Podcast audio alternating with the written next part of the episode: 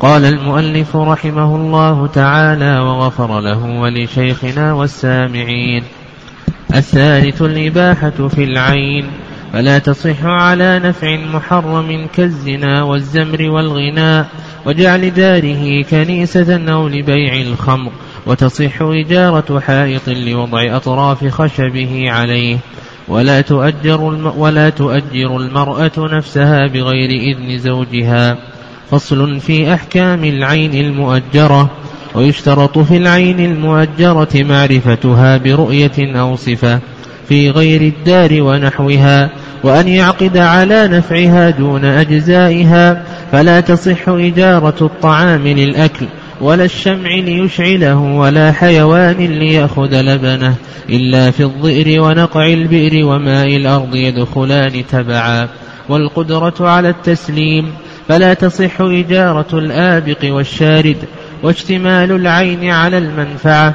فلا تصح إجارة بهيمة زمنة للحمل ولا أرض لا تنبت الزرع وأن تكون المنفعة للمؤجر أو مأذونا له فيها. وتجوز إجارة العين لمن يقوم مقامه لا بأكثر منه ضررا.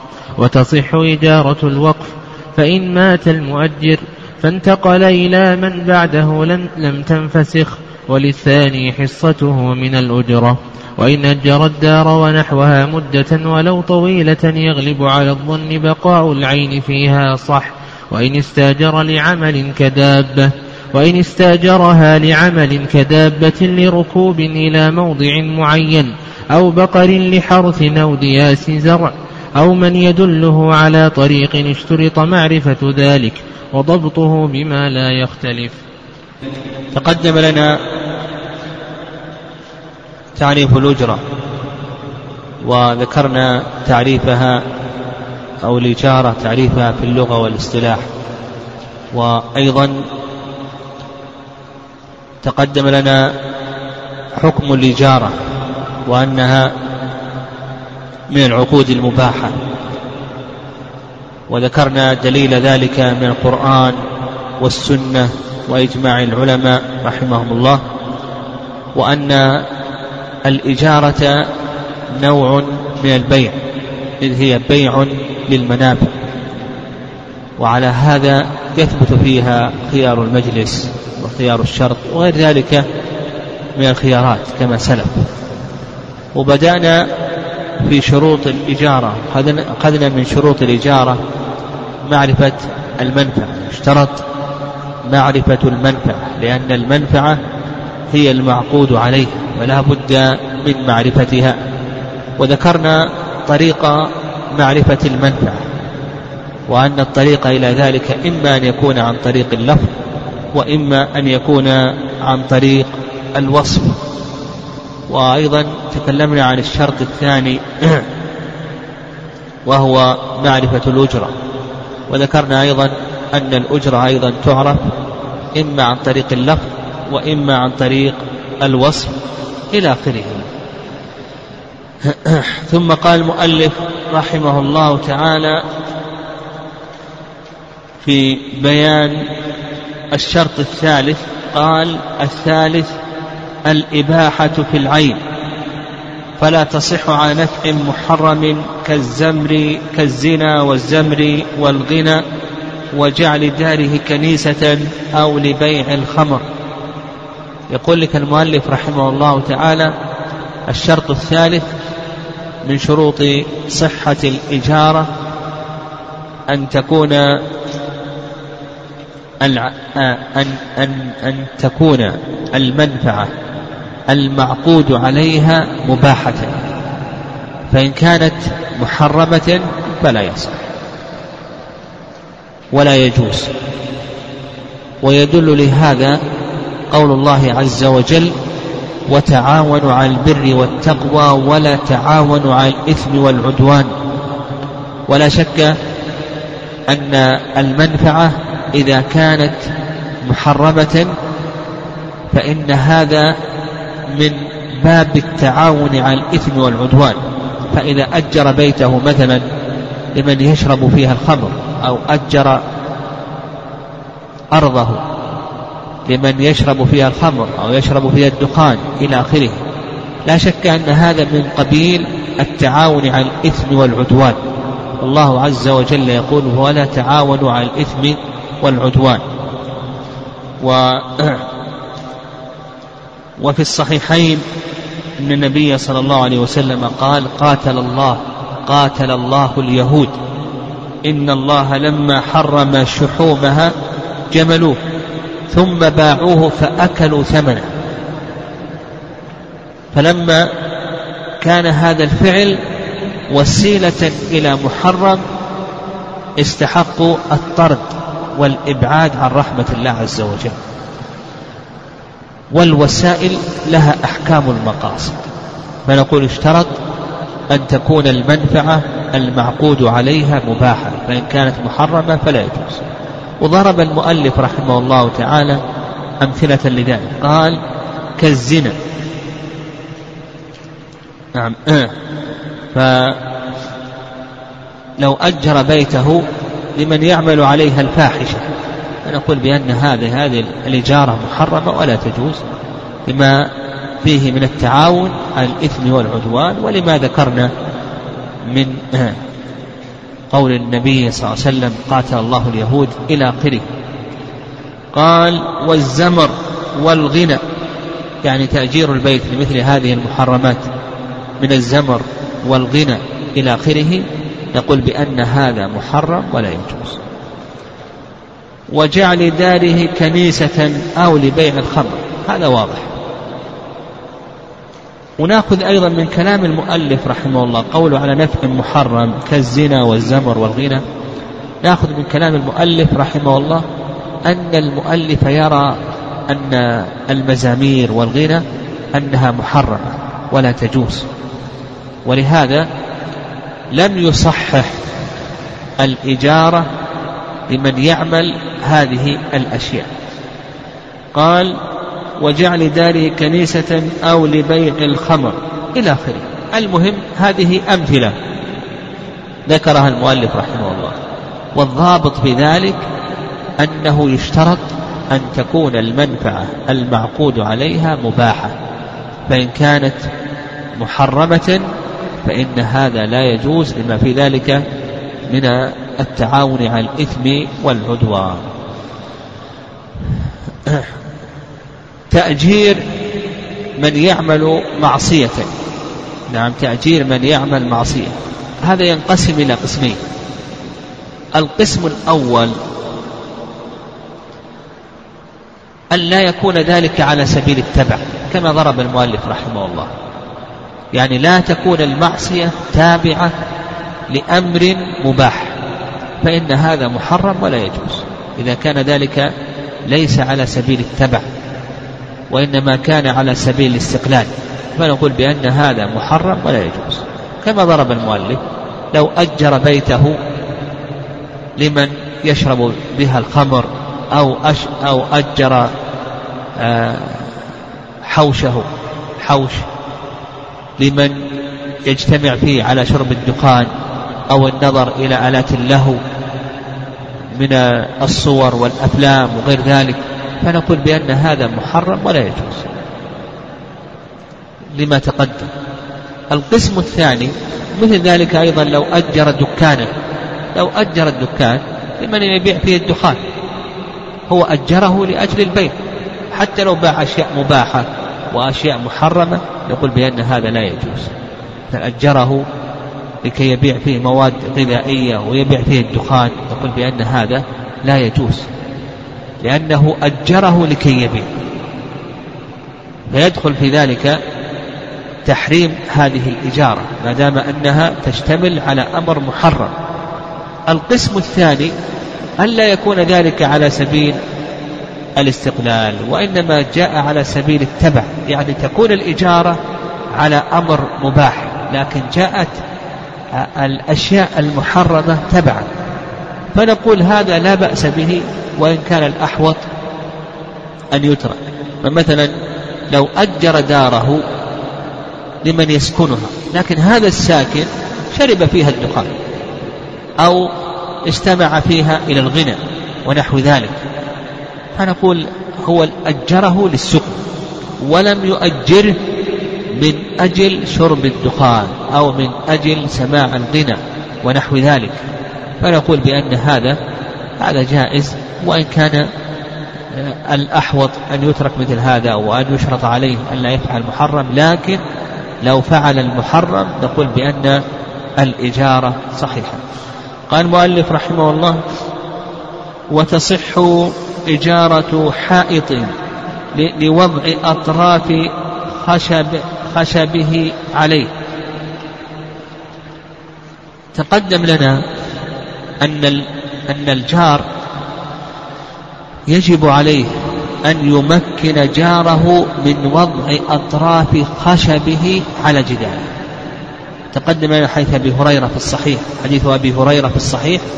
أن النبي صلى الله عليه وسلم قال لا يمنعن جار جاره أن يغرز خشبه أو خشبة في جداره. ثم يقول أبو هريرة ما لي أراكم عنها معرضين والله لأرمين بها بين أكتافكم. فنقول الأصل أن الجار يجب عليه أن يمكن جاره من وضع الخشب على جداره من وضع الخشب أو غيره المهم يستفيد من الجدار. بشرطين الشرط الأول أن يكون محتاجا لذلك والشرط الثاني ألا يكون هناك ضرر على الجدار. فإذا توفر الشرطان فإنه يجب على الجار أن يمكن جاره من الانتفاع بجدار هذا الجار. طيب إذا اختل شرط من هذين الشرطين ولنفرض أن الجار ليس محتاجا إلى وضع الخشب على جدار جاره ليس أو أن الجدار يلحقه ضرر إلى آخره. فلا بأس أن يستأجر. قال لك وتصح إجارة حائط لوضع أطراف خشبه عليه. نقول هنا يصح أن يستأجر الحائط لوضع أطراف الخشب عليه لأن المنفعة مباحة ولأن الحاجة داعية لذلك. والأجرة تكون تبع المدة. مثلا كأن يواجره كل سنة بكذا وكذا إلى آخره فتكون الأجرة تبعا للمدة. قال ولا تؤجر المرأة نفسها بغير إذن زوجها. لا تؤجر المرأة نفسها بغير إذن زوجها. تأجير المرأة هل تملك المرأة أن تؤجر نفسها؟ أو نقول بأنها لا تملك ذلك. المؤلف رحمه الله تعالى يقول بأن المرأة لا تملك أن تؤجر نفسها. لماذا؟ لأن المشغول لا يشغل. المرأة الآن مشغولة بحق الزوج. هي محبوسة لمنفعة الزوج منفعة الاستمتاع ولهذا يجب عليه أن ينفق عليها. والأقرب في ذلك أن يقال أن يقال بأن تأجير المرأة نفسها ينقسم إلى قسمين. نقول تأجير المرأة نفسها ينقسم إلى قسمين. القسم الأول أن يكون ذلك على زمن أن يكون ذلك في مدة أن يكون ذلك في مدة أو على مدة.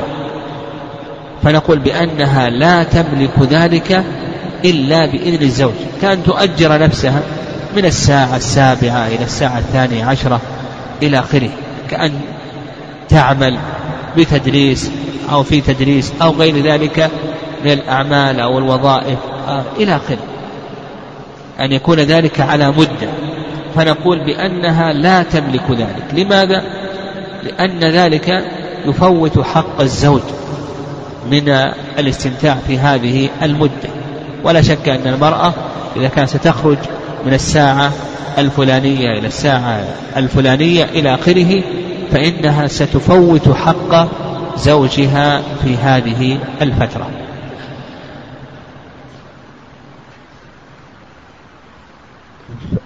فلا تملك إلا بإذن الزوج. اللهم إلا إذا كان هناك شرط عند العقد فلو أن المرأة اشترطت أنها تعمل إلى آخره.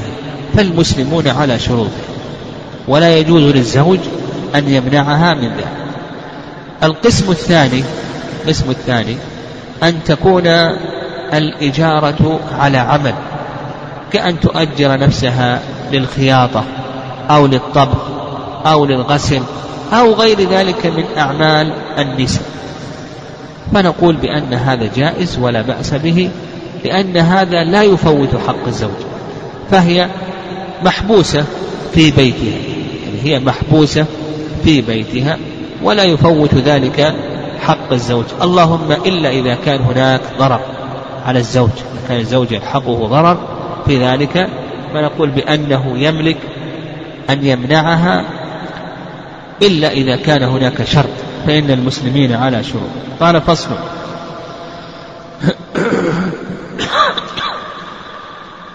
قال فصل ويشترط في العين المؤجرة معرفتها برؤية أو صفة. نعم هذه شروط خاصة في العين المؤجرة. تقدم من المؤلف رحمه الله ذكرت ثلاثة شروط هذه للبيع آه، للإجارة لعموم الإجارة شروط عامة في الإجارة. وهذه الشروط التي سيذكر المؤلف رحمه الله هذه شروط خاصة في العين المؤجرة. كان تكون العين المؤجرة كان تكون بيتا أو سيارة أو نحو ذلك. قال المؤلف معرفتها برؤية أو صفة. هذا الشرط الأول. اشترط في العين المؤجرة أن تعرف هذه العين المؤجرة. وطريق المعرفة قال لك المؤلف رحمه الله بالرؤية. يعني بالرؤية. بأن يرى العين المؤجرة. إذا مثلا أراد أن يستأجر أن يستأجر بيتا أن يرى به البيت. أو سيارة أن يرى هذه السيارة. هذا الطريق الأول. الطريق الثاني قال لك أو صفة نعم أو صفة الطريق الثاني الوصف. فمثلا إذا أراد أن يستأجر سيارة يقول سيارة صفتها أجرتك السيارة صفتها كذا وكذا تاريخ صناعتها كذا وكذا يعني يذكر الأوصاف التي تختلف بها الأجرة اختلافا ظاهرا. أما استقصاء جميع الأوصاف فهذا متعذر يعني كونه يستقصي جميع الأوصاف نقول بأن هذا متعد لكن يذكر الأوصاف التي يحتاج إليها قال نعم قال معرفته برؤيا وسلام. المؤلف رحمه الله ذكر طريقين إما الرؤية وإما ماذا؟ وإما وإما الوصف. والصحيح كما ذكرنا الضابط في ذلك أن طريق المعرفة كما أشرنا إلى هذا في البيع في البيع وأن طريق المعرفة أنه يختلف باختلاف الزمان والمكان. وربما أنه تكون هناك طرق أخرى. المهم أي طريق ينفي الجهالة؟ أي طريق ينفي الجهالة عن العين المؤجرة؟ فإنه طريق صحيح. قال لك المؤلف رحمه الله في غير الدار ونحوها. يعني الدار ونحو الدار. يعني يقول لك الأشياء التي لا يصح السلام فيها. تقدم لنا الضابط فيما يصح السلم فيه وما لا يصح السلم فيه. ذكرنا الضابط في ذلك. قلنا كل من ضبط بالوصف صح السلم فيه. هذا ضابط. كل من ضبط بالوصف صح السلم فيه. وسبقا بينا أن أنهم يقولون بالنسبة للعقارات ما يصح السلم فيها. يعني العقارات لا يصح السلم فيها. وأيضا العقارات على المذهب ما تباع بالوصف. كذلك أيضا ما تؤجر بالوصف. ولهذا إذا أراد أن يبيع أرضا قال تذهب تشوف الأرض. أما يقول أرض صفتها كذا وكذا إلى آخره يقول هذا ما ينضبط بالوصف. إذا أراد أن يؤجر أن يؤجره بيتا ما يقول أجرتك الشقة الفلانية صفتها كذا وكذا إلى آخره؟ قالوا لأن هذا لا ينضبط بالوصف. وعلى هذا قال لك الدار نحو الدار إلى آخره مما لا يصح السلام فيه. هذه يشترط فيها ماذا؟ ها؟ يشترط فيها الرؤية. ما يكفي فيها؟ نعم لا يكفي فيها الوصف. نعم لا يكفي فيها الوصف. وهذا هو المشهور من المذهب كذلك أيضا مذهب الشافعية. والرأي الثاني رأي المالكية أنه يكفي الوصف. نعم أنه يكفي الوصف. إذا ضبطت بالوصف. وهذا القول هو الصواب. نعم قول الصحيح في ذلك أنها إذا انضبطت بالوصف فإنه يكفي الوصف. ومثل وقتنا الحاضر الآن الآن تضبط يعني إذا قال لك مثلا آه، أجرتك الشقة الفلانية في الدور الثاني في آه، عدد الغرف كذا مساحة الغرف كذا إلى آخره. الآن تضبط بالوصف. لأن لو كان في الزمن السابق آه، ليست الدقة الموجودة في البناء كما هي موجودة اليوم. حتى الآن في قطع الأراضي وتخطيط الأراضي ونحو ذلك ووضع المخططات إلى آخره الآن تضبط بالوصف. فرق بين هذا الزمن وبين زمن سلف. فالصحيح أنه إذا أمكن ضبطها بالوصف كما سلف لنا أنه يصح أن تباع إذا ضبطت بالوصف ويصح أيضا أن تؤجر إذا ضبطت إذا ضبطت بالوصف. وسبق أيضا يعني قول المؤلف رحمه الله ويشترط في العين المؤجرة معرفتها برؤية أو صفة إلى آخره.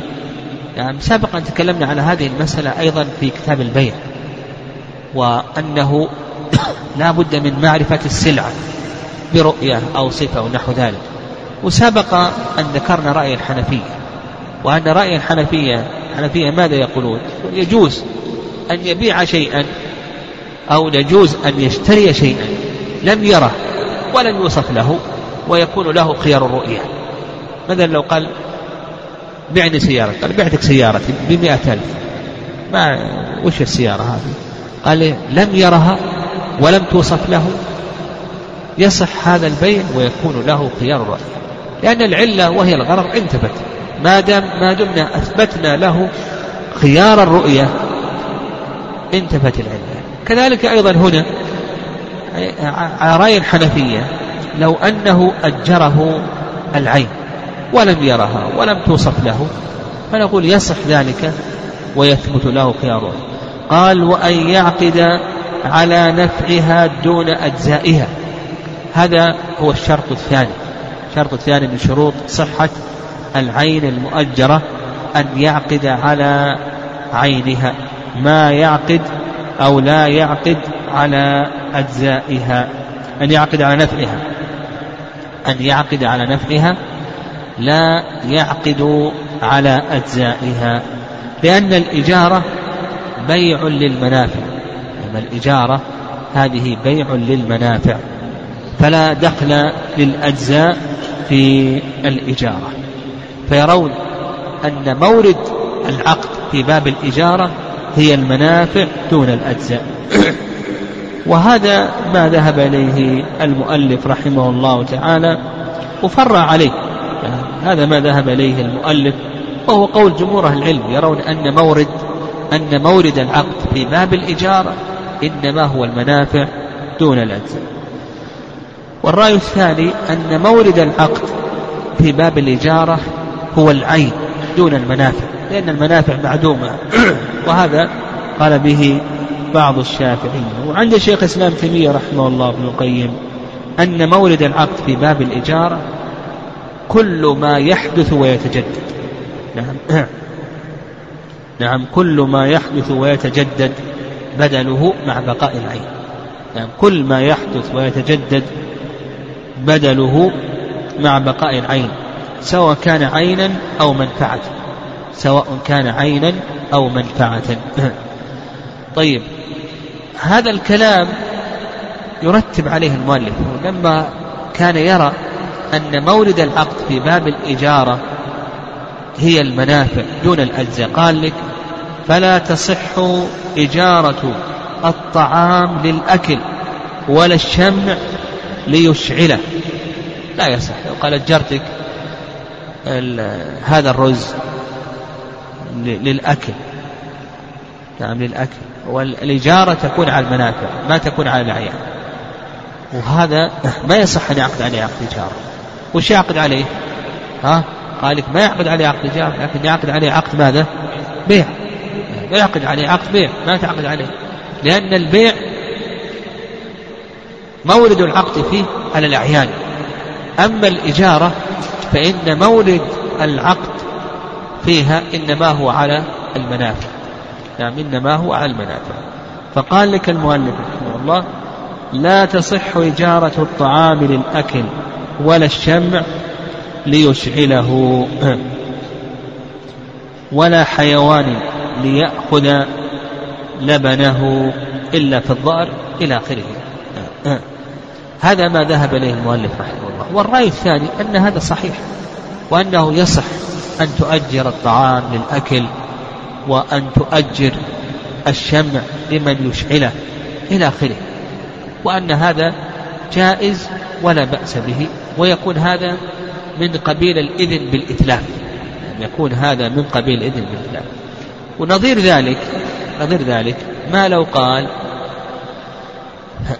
أجرتك هذا البيت كل شهر بمئة ريال أجرتك هذا البيت أجرتك هذا البيت كل شهر بمئة ريال. هنا الآن استوفى هذه المنافع كل شهر بمئة ريال. أتلف هذه المنافع كل شهر بمئة ريال. أيضا أتلف من هذا الطعام النصف بقيمته كم قيمته؟ كذا وكذا. يعني فنظير ذلك لو قال أجرت أجرتك هذا البيت أو هذه السيارة كل شهر بكذا وكذا أن هذا جائز ولا بأس به. وهذا اختيار شيخ الإسلام تيمية رحمه الله تعالى. ونظير ذلك أيضا كما ذكر ابن القيم رحمه الله. لو قال بعتك من هذا الشمع كل أوقية بكذا وكذا هذا جائز. نظيره أيضا لو قال أجرتك هذا الشمع كل أوقية منه إلى آخره كي تشعله كل أوقية منه تتلف بكذا وكذا. مع أن الأصل في ذلك الحل والصحة. فيظهر والله أعلم أن مثل هذا أنه جائز ولا بأس به. قال المؤلف ولا ضئر ولا حيوان ليأخذ لبنه يعني ما يصح أن تؤجره البقرة أو أن تؤجره الشاة لكي يأخذ اللبن. وهذا هو المذهب و وهو قول جمهور أهل العلم رحمهم الله تعالى. لأن الإجارة عقد على المنافع. نعم الإجارة عقد على المنافع لا الأعيان. والمقصود هنا العين وليس المنفعة. المقصود هنا العين وليس المنفعة. الرأي الثاني في هذه المسألة وهو اختيار شيخ الإسلام رواية عن قول عند الحنابلة أن هذا جائز ولا بأس به. أن هذا جائز ولا بأس به. ونظير ذلك يعني لو قال أجرتك الشاة لو قال أجرتك الشاة كل كل مد من الحليب بريالين أو أجرتك البقرة كل صاع من الحليب بعشرة ريالات. أن هذا جائز ولا بأس به. ونظير ذلك قول الله عز وجل أو يدل لذلك قول الله عز وجل فإن أرضعن لكم فآتوهن أجورهن. ولهذا المؤلف رحمه الله يستثني الضئر. قال لك إلا في الضئر المرضعة. وسبق أنهم يقولون أنه يجوز أن تستأجر المرضعة. المرضعة يجوز لك أن تستأجر المرضعة. ترضع الولد بطعامها وكسوته أن هذا جائز ولا بأس؟ هذا مثله يعني كونك تستأجر البقرة كل شاة آه، كل صاع بعشرة ريالات أن هذا جائز ولا بأس به؟ وكما أسلفنا يدل لذلك وروده في قول الله عز وجل فإن أرضعن لكم فآتوهن أجورا فالصواب في ذلك أن هذا جائز ولا بأس به. قال لك إلا في الظئر ونقع البئر وماء قال لك نعم إلا في الظئر. ونقع البئر وماء الأرض يدخلان تبع. هو المؤلف رحمه الله تعالى وقال لك المورد في الإجارة على أي شيء؟ المنافع ولا الأعيان؟ المنافع. طيب هو بيرد عليه إشكال بيرد عليه البئر. نقع البئر يعني الماء الماء الموجود في البئر الماء الموجود في البئر أنت إذا استأجرت البئر أو استأجرت الأرض التي فيها البئر سيكون العقد على الأعيان ولا على المنافع؟ ها؟ على الأعيان العقد يكون على الأعيان لأنك تبي تتلف الماء واضح؟ أيضا الأرض أنت إذا استأجرت أرضا وفيها ماء واضح؟ سيكون العقد أيضا على الأعيان. ستتلف سيتلف هذا الماء سيكون عقد على الماء. فهو أرادك أراد المؤلف رحمه الله أن يزيل هذا الإشكال. قال لك شو يقول؟ قال قال نقع البئر. يعني لا تريدون علينا نقع البئر ولا تريدون علينا ماء, ماء الأرض. فإن نقع البئر وماء الأرض هذا تبع لأي شيء؟ ها؟ تبع للأرض تبع للبئر. تبع. والقاعدة أنه يثبت تبعا ما يثبت استقلالا وإن كان مورد الماء الإجارة على المنافع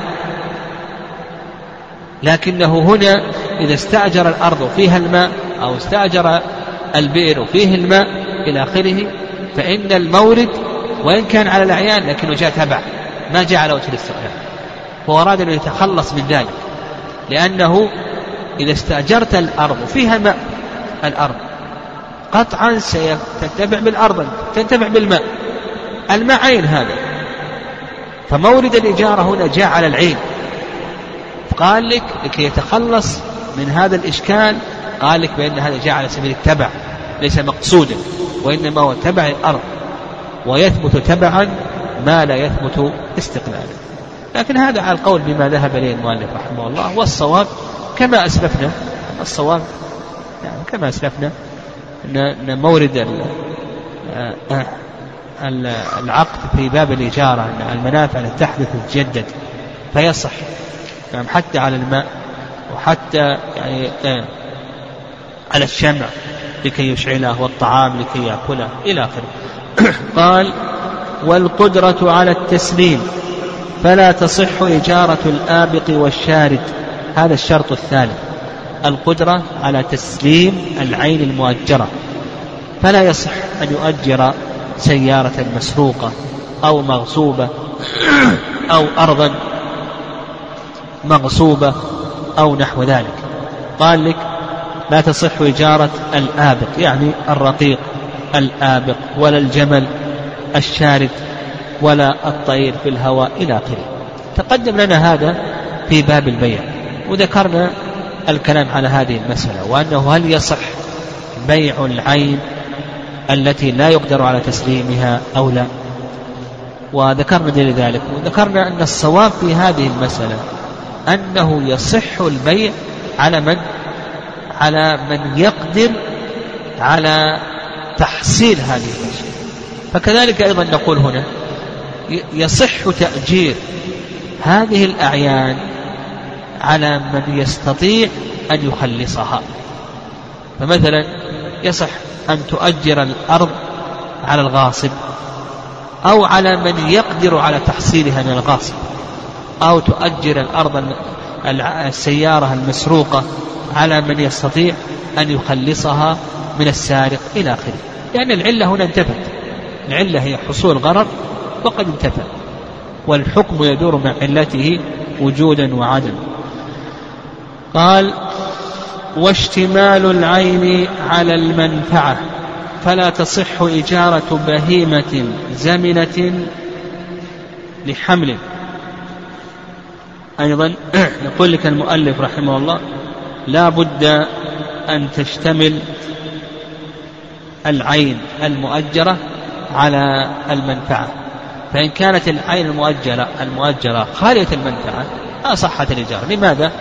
لأن العقد على أي شيء؟ العقد على المنافع.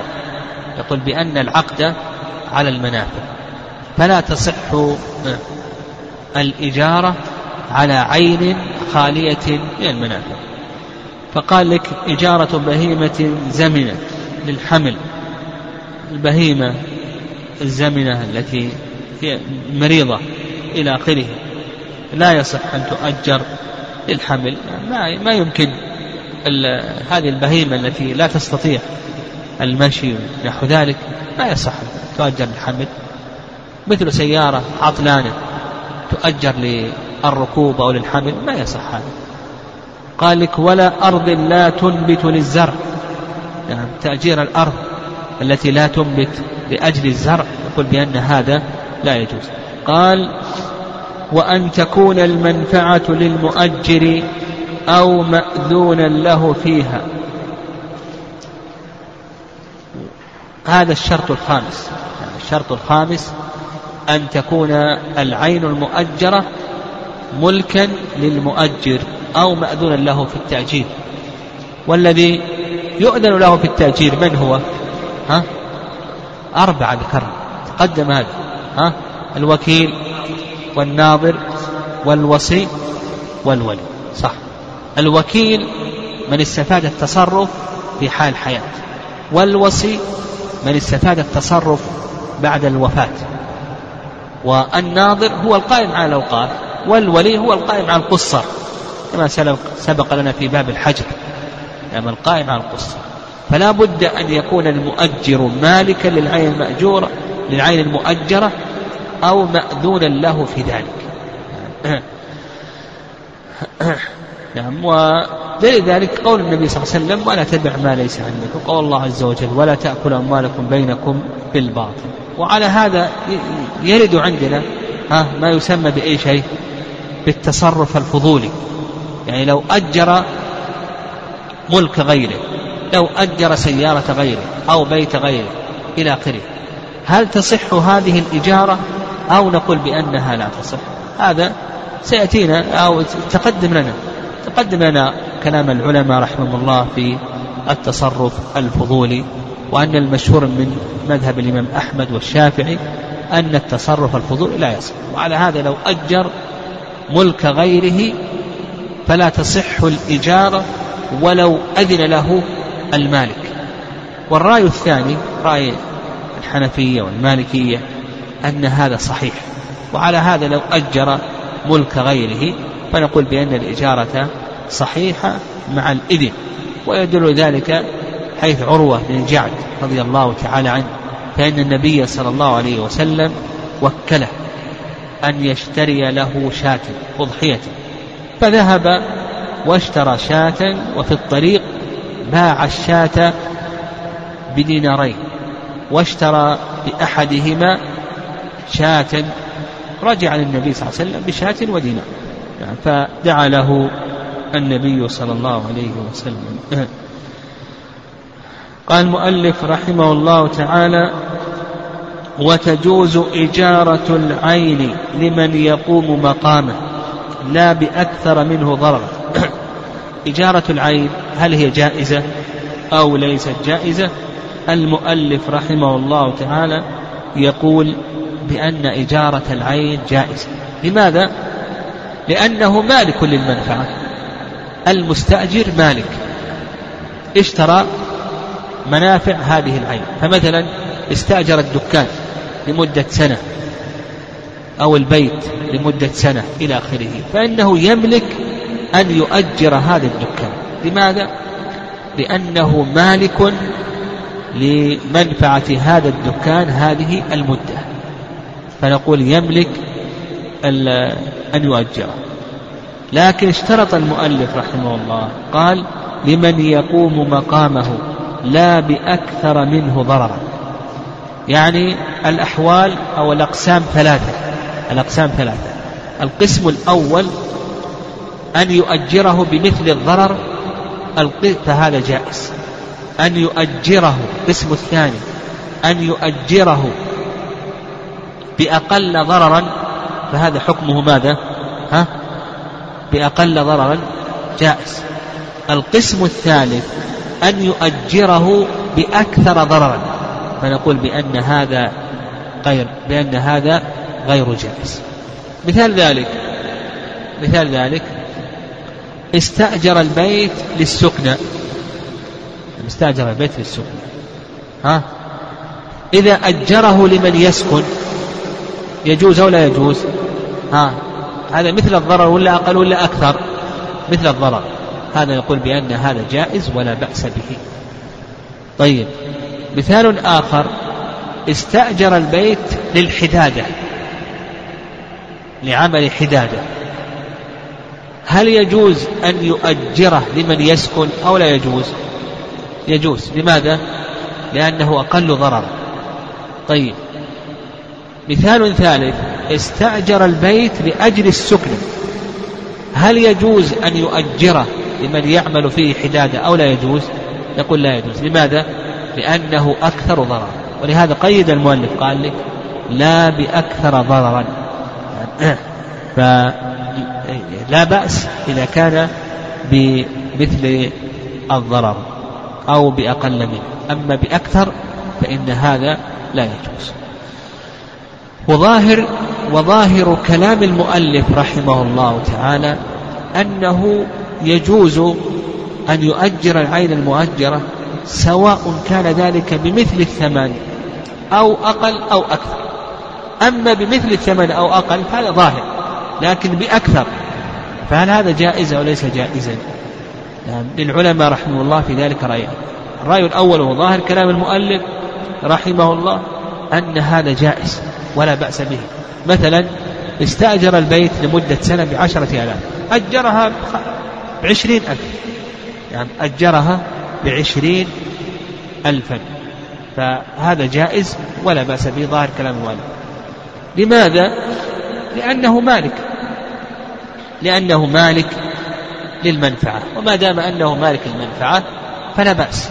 حتى ولو أجرها بأكثر. طيب.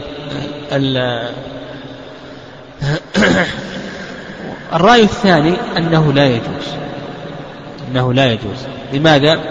لأنه يربح في شيء لا يدخل تحت ضمانه. قال لأنه يربح في شيء لا يدخل تحت ضمانه. والصواب في هذه المسألة وهو الرأي الأول وأن هذا جائز ولا بأس به. لأن لأن المنافع هي مضمونة عليه. وهو مالك الآن. صحيح أن المنافع هي مضمونة. لو لو ما استهلك المنافع لفاتت عليه. فالمنافع مضمونة عليه. فالصواب في هذه المسألة أن هذا جائز ولا بأس به إن شاء الله. قال المؤلف رحمه الله وتصح إجارة الوقت فإن مات المؤجر وانتقل إلى من بعده لم تنفسد. وللثاني حصته من الأجرة نعم تصح. إجارة الوقت والوقف هو العين المحبسة والمسبلة. فتصح إجارة الوقف من قبل الناظر ومن قبل أيضا الموقوف عليه. فمثلا لو قال هذا الرجل قال هذه البيت وقف على طلبة العلم في هذا المسجد ثم بعدهم الفقراء أو المساكين أو بعدهم طلبة العلم في المسجد الثاني إلى آخره. طلبة العلم في هذا المسجد أجروا هذا البيت. هل يصح ذلك أو لا يصح؟ نقول يصح هذا. لأنهم ماذا؟ لأنهم مالكون للمنفعة. أو مثلا قال هذا البيت أو هذا الدكان وقف على زيد. زيد يملك منفعة هذا الدكان. قال وقف على زيد إلى أن يموت. ثم بعده عمر فزيد يملك هذا منفعة هذا الدكان إلى أن يموت ثم بعده عمر. الآن زيد أجره. يعني زيد أجره. يصح أن يؤجره أو لا يصح؟ نقول يصح. يعني لماذا؟ لأنه مالك للمنفعة. ما دام أنه آه، آه، ولذلك سيأتينا إن شاء الله في الوقف أن الوقفة تحبيس الأصل وتسبيل المنفعة. تحبيس الأصل ما معنى تحبيس الأصل؟ يعني أن, أن العين الموقفة لا تباع محبسة. التصرف فيها ممنوعة.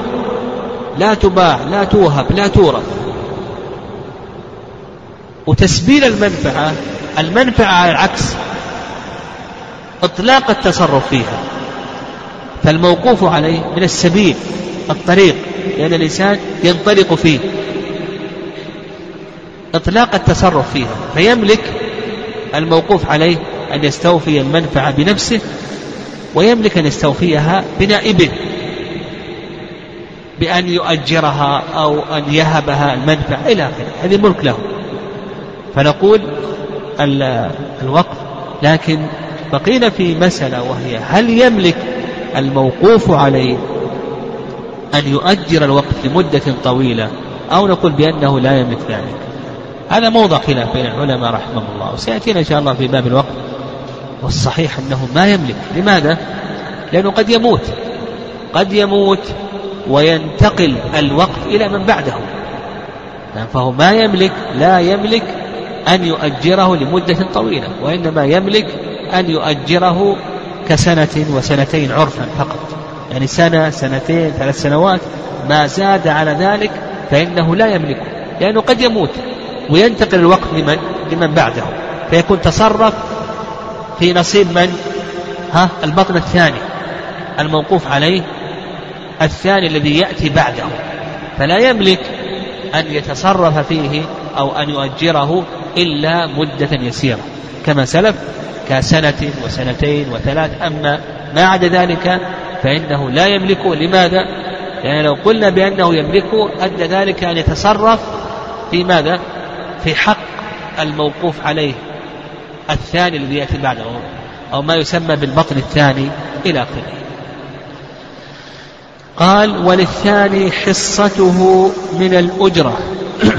يقول لك المؤلف رحمه الله وللثاني حصته من الأجرة.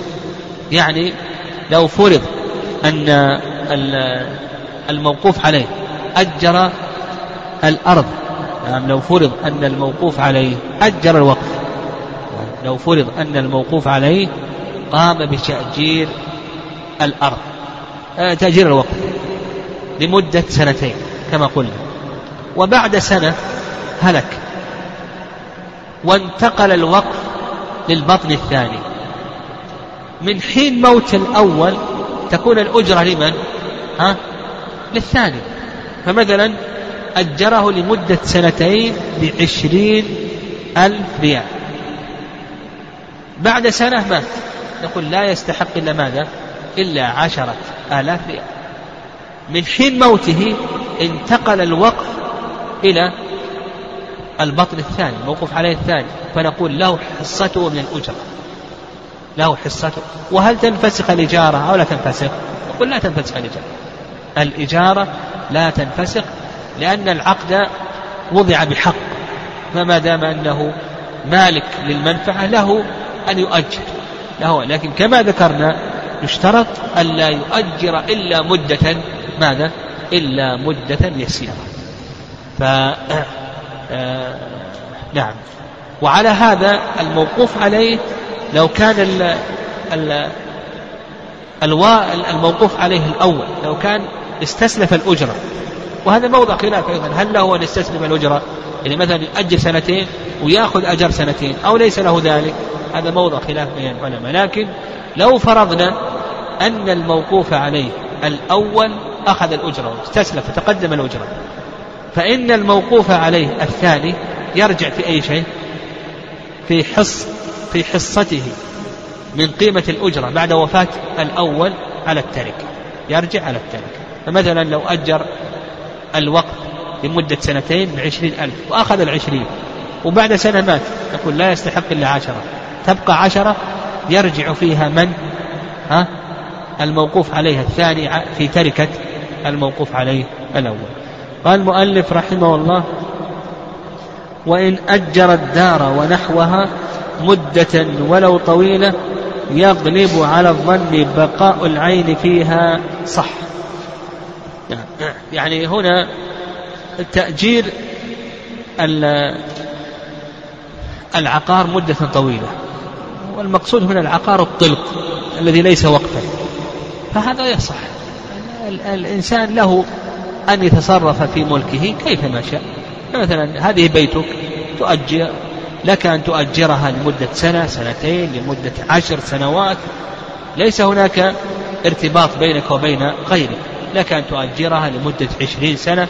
إلى الأمر راجع إليك. لكن بالنسبة للوقف ها هناك من يتعلق بالوقف غيرك. ولهذا قلنا بأن الوقف لا يؤجر مدة طويلة وإنما تأجيره يكون ماذا؟ يكون مدة يسيرة على الصواب من أقوال. لكن الملك الطلق الذي ليس وقفا لصاحبه أن يؤجره ولو مدة طويلة. لكن اشترط المؤلف رحمه الله تعالى ماذا؟ اشترط أن يغلب على الظن بقاء البيت. فلو كان مثلا البيت من الإسمنت ويغلب على الظن أنه يعيش عشرين سنة ثلاثين سنة خمسين سنة فلا بأس أن يؤجره إلى خمسين سنة. لكن إذا كان من الطين الذي قد لا يعيش عشرين سنة إلى آخره فنقول نرجع إلى أهل الخبرة كم يعيش مثل هذا؟ إذا قالوا يعيش إلى عشرين سنة إلى آخره له أن يؤجره إلى عشرين أما ما زاد فيقول لك المؤلف رحمه الله تعالى ليس له ذلك. قال وإن استأجرها نعم. وإن استأجر وإن استأجرها يعني العين لعمل كدابة لركوب إلى موضع معين أو بقر لحرث أو دياس زرع أو من يدل على طريق اشترط معرفة ذلك وضبطه بما لا يختلف. هذا تقدم الكلام عليه. سبقا ذكرنا أنه آه، أن أن من شروط صحة الإجارة معرفة المنفعة. وذكرنا أن معرفة المنفعة إما أن يكون عن طريق اللفظ وإما أن يكون عن طريق العرف إلى آخره. هذا داخل هذا الكلام. استأجر عينا لعمل كدابة لركوب إلى موضع معين مثل إلى مكة إلى آخره أو بقر لحرث أو دياس زرع أو من يدل على الطريق. لا بد من معرفة ما الذي ستحرثه هذه البقر لأن هذا يختلف باختلاف الأرض ونحو ذلك. نعم إيه. وكذلك أيضا لدياس زرع إلى آخره. لا بد من معرفة هذا الزرع. إلى آخره. قليل كثير. وما مثل هذه تقدم ذكرنا هذا. قال ولا تصح على عمل يختص يختص أن يكون فاعله من أهل القربة. هذه مسألة كبيرة وهي وهذه المسألة ألفت أو أفرد فيها أفرد فيها مؤلفات. وهي أخذ الأجرة على القرب. نعم هل يصح أخذ الأجرة على القرب؟ أو نقول بأن أخذ الأجرة لا يصح على القرب إلى آخره؟ هذه مسألة تكلم عليها العلماء رحمه الله كثيرا. وعلى كل حال أخذ المال على القرب نقول بأنه ينقسم إلى أقسام. يعني أخذ المال على القرب والمقصود بالقرب العبادات مثل أخذ المال على الأذان على الإمامة إمامة الناس بالصلاة على الخطبة على الفتية على القضاء على التدريس تدريس العلوم الشرعية على الحج ونحو ذلك إلى آخره. نقول بأن هذا ينقسم إلى أقسام. القسم الأول أن يكون رزقا من بيت المال. أما القسم الأول أن يكون رزقا من بيت المال. فهذا جائز ولا بأس به. هذا جائز ولا بأس به. مثلا آه، إذا كان إذا كان الأئمة أئمة المساجد أو المؤذنون يعطون مكافآت من بيت المال فنقول بأن هذا جائز ولا بأس به. القسم الثاني القسم الثاني أن يأخذ بلا مشارطة أن يكون الأخذ بلا مشارطة. يعني مثلا جاء وصلى بالناس أو أذن أو خطب ثم جاء شخص وأعطاه دون أن يكون هناك مشارطة. فإن هذا جائز ولا بأس به. القسم الثالث يعني القسم الثالث أن يكون بجعل. القسم الثالث أن يكون بجعل يكون جعالة كأن يقول شخص من أذن في هذا المسجد فله كذا وكذا أو من درس في هذا المسجد فله ألف ريال نحو ذلك أو من خطب فله خمسمائة ريال نحو ذلك فهذا جائز ولا بأس به كان عن طريق الجعال. القسم الرابع والأخير وهو لموضع الخلاف بين العلماء رحمه الله إذا كان عن طريق المشارطة وهي الإجارة. يعني إذا كان عن طريق المشارطة وهي الإجارة. وهذا موضع خلاف بين أهل العلم رحمهم الله سيأتي إن شاء الله بيان